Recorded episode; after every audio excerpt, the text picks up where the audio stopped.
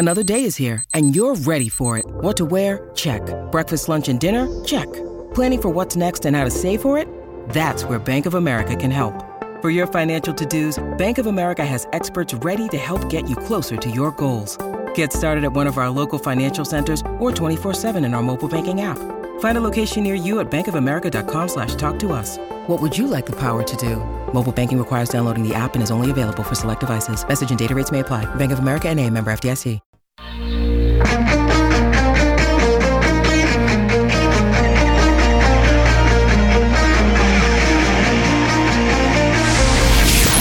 Edmonton's home for breaking news on your favorite teams. This is Inside Sports with Reid Wilkins on 630 CHED. Hello, everybody. We do have the Elks this week coming up at 7:30 with Morley Scott. It's on every Monday at 7:30, unless uh, we got a holiday Monday, which we do. Is it next weekend? We got a holiday Monday, Kellen. It is. So the uh, Elks this week will get bumped to Tuesday next week. Uh, Kai Locksley, the quarterback, released by the Elks today, so that is significant. He got into one play yesterday and he uh, fumbled, and then as we were talking about with Jed Roberts, kind of separated himself from his teammates, and uh, that is it for him in green and gold. Ted uh, Connor McDavid has won the Ted Lindsay Award, not the other way around. Probably McDavid will have an award named after him someday. So McDavid wins the Lindsay. Matty Beniers from the Kraken puts his tentacles around the Calder Trophy. So Stuart Skinner finished second in the voting there. Beniers, uh, fairly convincing win. He got 160 first place votes. Skinner got 24, so the point differential was about 1,800 to 1,000 when you do the weighted voting. Uh, they put five names on the ballot. Bergeron gets the Selke. Letang gets the Masterton. Stamkos gets the Messier Leadership Award. Kopitar gets the Lady Byng. I think that's uh, up to date. Likely the Hart Trophy is going to be announced during the Elks this week. So uh, Morley will give you that. Though again, I think the only question for McDavid is does he win it unanimously? So we'll see that when the when the voting comes out. Uh, Taylor Hall traded to Chicago, like I was telling you, that's pretty significant. And uh, we will have the draft starting Wednesday. So it's uh, the round one is in the evening on Wednesday, and then rounds two through seven in the day on Thursday. Free agency is uh, starting on Saturday. We'll have some special coverage for you there on 6:30. Ched. So just a quick uh, hockey update. Ken Holland, by the way, was on Oilers Now with Bob Stauffer earlier today, as was Connor McDavid for for that matter. But Ken Holland was on, so uh, he said that Klim Kostin doesn't really sound like Kostin's going to be back with the Oilers, working on uh, one or two year deals for Ryan McLeod and Evan Bouchard, who are both restricted free agents. And then you got unrestricted free agents like Mattias Janmark and Nick Bjugstad.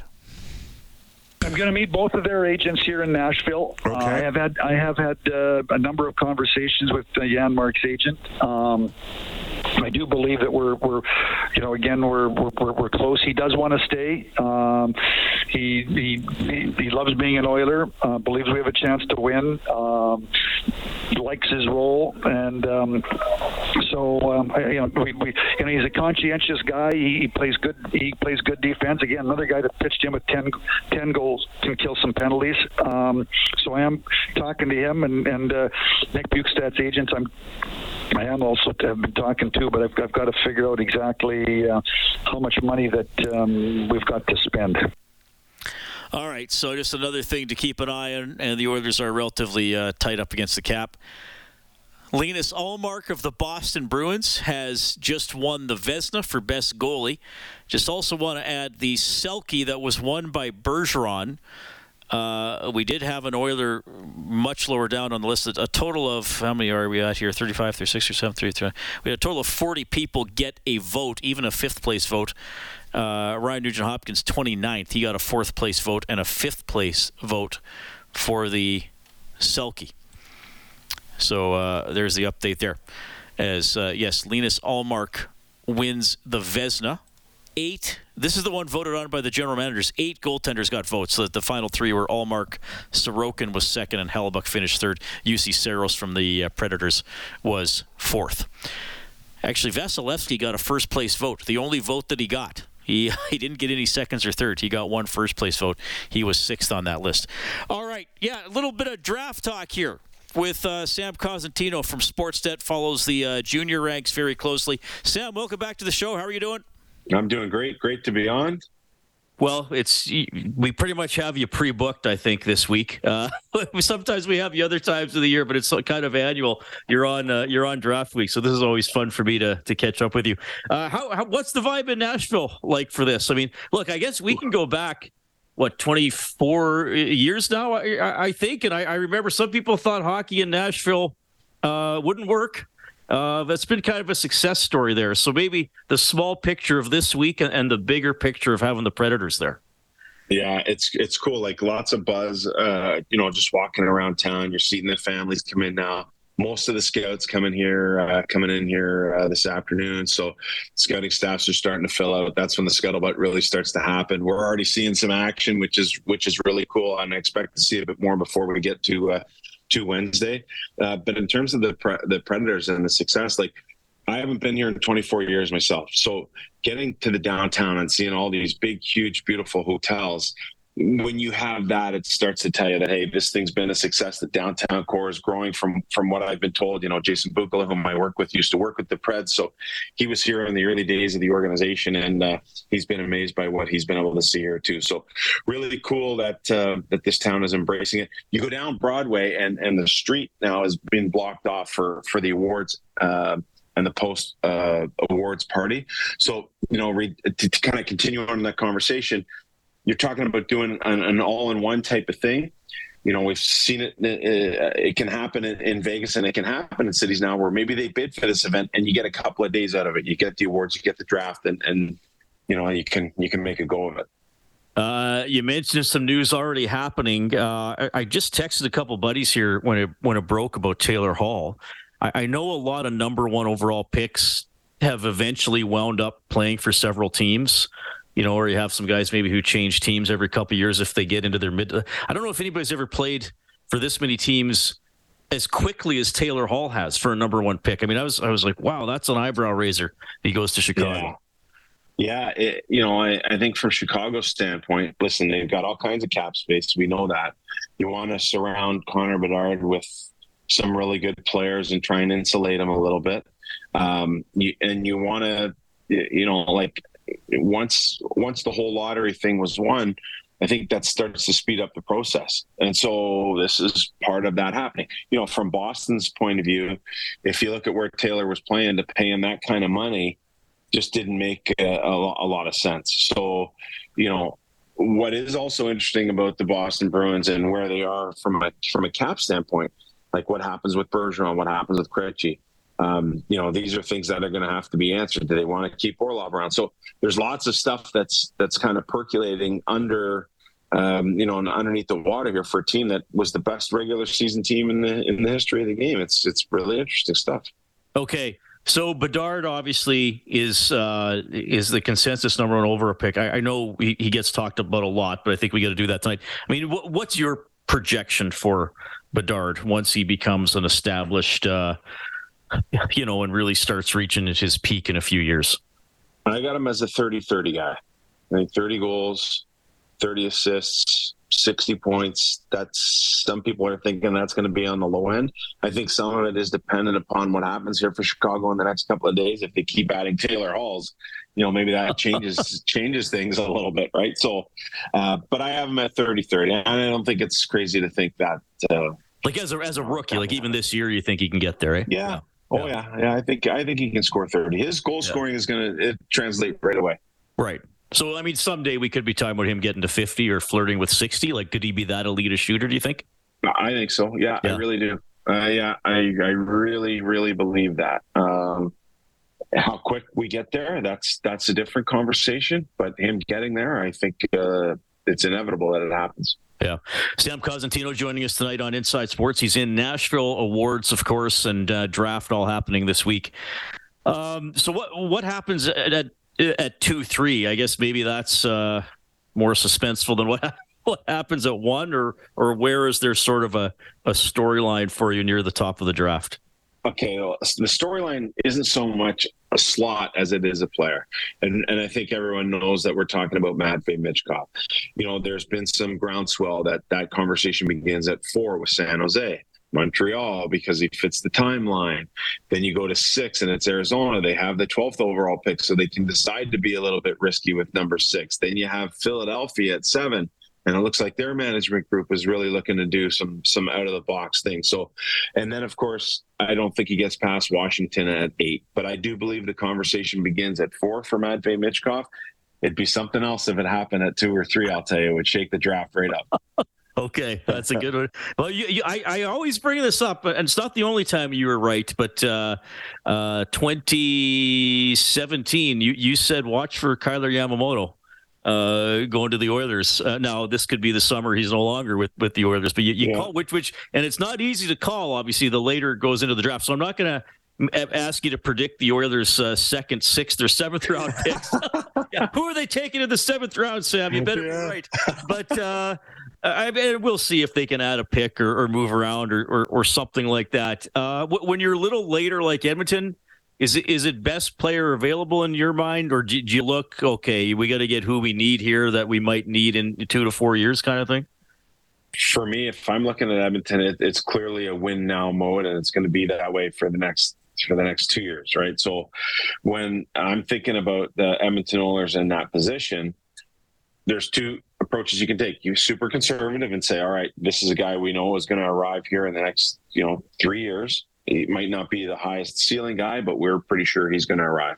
The other is to take a shot at the title and to really kind of throw yourself out there and take a guy that might have some warts in some parts of his game, but some parts of his game really pop and are really translatable right now. For me, that would be the approach that I would take because you're trying to look at an asset that you're going to get in right away that has the highest ceiling, regardless of some of the risk, that now you take and you develop that player. And either he is going to play for you as that projectable asset, or if you can get him to the point where you really like him, then he becomes a movable asset. So that's right. the tack that I would take is probably you know try and swing for the fences. Yeah, go go for the home run. Well, and, the, and you're right. The Oilers are definitely in, in win now mode for sure. Okay, well, uh, it'll be an interesting few days. Uh, enjoy yourself in Nashville. That probably won't be a problem. Hasn't been yet. it doesn't. It's uh, everybody. Everybody I know that went to Nashville seems like the fun is going to find you, even if you're not looking for it. So I'm, sure you'll, lying, I'm sure you'll have a great week uh, professionally and uh, and when you have some downtime, man. Always a pleasure to have you on the show. Hope to hope to see you in person sometime soon. Yeah, you got it, Reed. Thanks so much. Take care.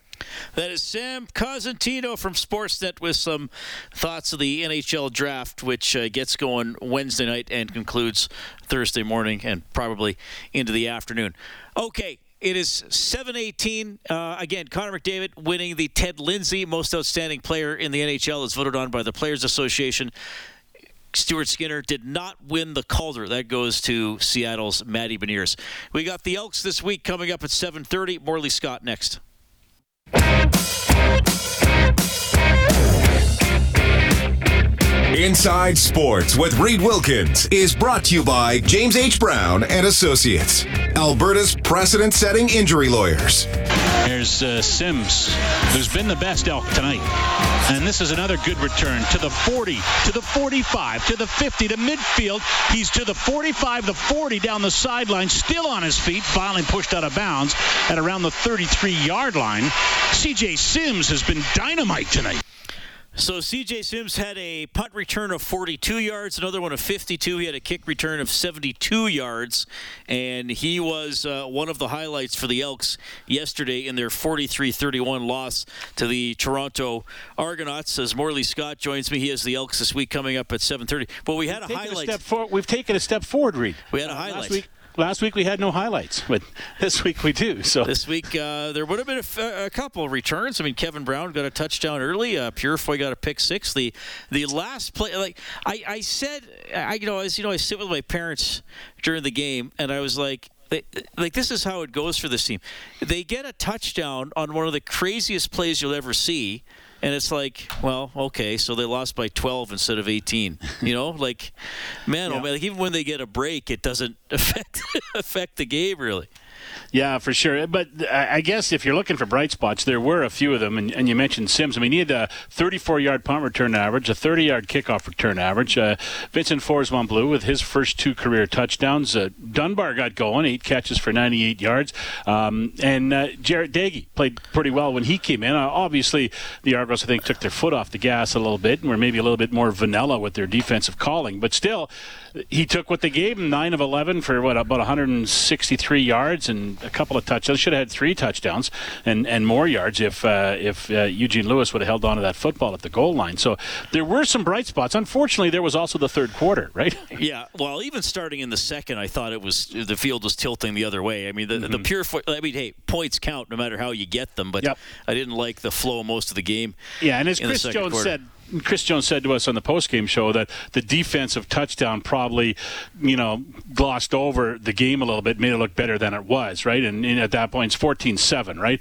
At that point, you think, oh, they're in they're in good shape. They got 14 points. Well, they really only had seven points, right, from the offense. So it kind of maybe glossed over some situations, and and then they after that, I thought they, you're right, they kind of tailed off late in the second, and then the I I the third quarter is just like it's unbelievable the things that went wrong for them in the third quarter. From you know, and it, it's the classic case of every series had something, and it was something different, not something that you need to fix because it doesn't happen all the time. You know, like the penalty to Serezna, then a blocked punt, uh, a turnover on downs. Uh, the uh, you know, it was just uh, everything went wrong every time they were on the field. It seemed, and they couldn't get anything rolling. And uh, you know, they're they're in a, in the game. It's 18-17, and then they give up 18 straight points in the third quarter, and it's a blowout. Yeah. Yeah, uh, just Morley, just hang tight for a second here because they're giving out the King Clancy at, in uh, in Nashville for uh, humanitarian and community work, and Darnell, Darnell Nurse, is up for that, right? Is uh, up for that. So let's just uh, well, uh, some police officers are getting a, a, standing ovation. So once that concludes, we'll get to it. Just quickly, what do you think of the the Locksley release? I mean, I realize the the play and the body language weren't, weren't great, but that's a pretty quick cut. Yeah, for sure. So uh, to me, it tells me something went horribly wrong last night. Uh, there was something that, that happened that definitely was an issue that they wanted to deal with, and they wanted to deal with quickly. So um, you want to give the winner now? Who was that? Backlund got it from the Flames. There you go. Backlund gets it. So, yeah, I mean, uh, it was pretty evident he was pretty steamed. I mean, he got one play, he fumbled the ball uh, trying to hand it off to Kevin Brown, and then he never got a chance to play again. And, and he, he was furious on the sidelines. He wasn't engaging with any of his teammates, he wasn't engaging with anybody. He was just standing there with smoke coming out of his ears for the rest of the football game. Uh, I noticed one shot where uh, it was Sims was coming off the field, and uh, he was being congratulated by his, all his teammates, and the camera kind of panned behind Locksley, and he, he's just there with his hands behind his back, and he's not not engaged at all in any kind of congratulatory or or celebra- celebratory mood with the rest of his teammates. And uh, something happened for sure. There, there is talk that after he was yanked, and then they went with uh, with Doege that uh, for that short yardage situation because Doege came off the field, uh, and and there's you know, and this has not been confirmed, but there are reports that he said no i'm not going in. When they told him to go yeah. when they told him to go in and, and, run the short yardage play he said no. And to me that's that's pretty egregious right? Um, you got to you got to do what you got to do when it's your job right? So you can't just say no yeah, that's that's a good point. I mean, you had a bad play. Well, we might need you for because uh, that was yeah. weird. Like Doege ran off the field, and then, as we've seen too often, the short yardage play uh, yeah. wasn't great. Uh, okay. Uh, well, I think we'll probably see Tre Ford operating that now, maybe uh, in in in. Oh, maybe yeah. Okay. Yeah. Uh, you, Jeff Blake on tonight? Uh, no, actually, Blake was traveling today for oh, work, and he had like a he had like a seven-hour delay in Denver, so he's going to bed early in West Virginia somewhere because he's exhausted. Oh wow! Get up at three in the morning, but we're going to have Jarret Doege on. We'll talk with him. Oh, we'll good. Back at, we'll also look back at yesterday, then. Uh, in, in your quick, and we're in the final 30 seconds. Um, what do you see of Doege's potential? Uh, I, I got to see more. I got to get a bigger sample size, but I mean, he did what he had to do in a short order. I mean, he's come a long way in the last week and a half, right? From off the roster to possibly being the starting quarterback. So I, I really, I'm excited to see more. Morley Scott has the Elks this week after the news and weather. Dave Campbell's the producer of Inside Sports. Kellen Kennedy, your studio producer. My name's Reed. Talk to you tomorrow.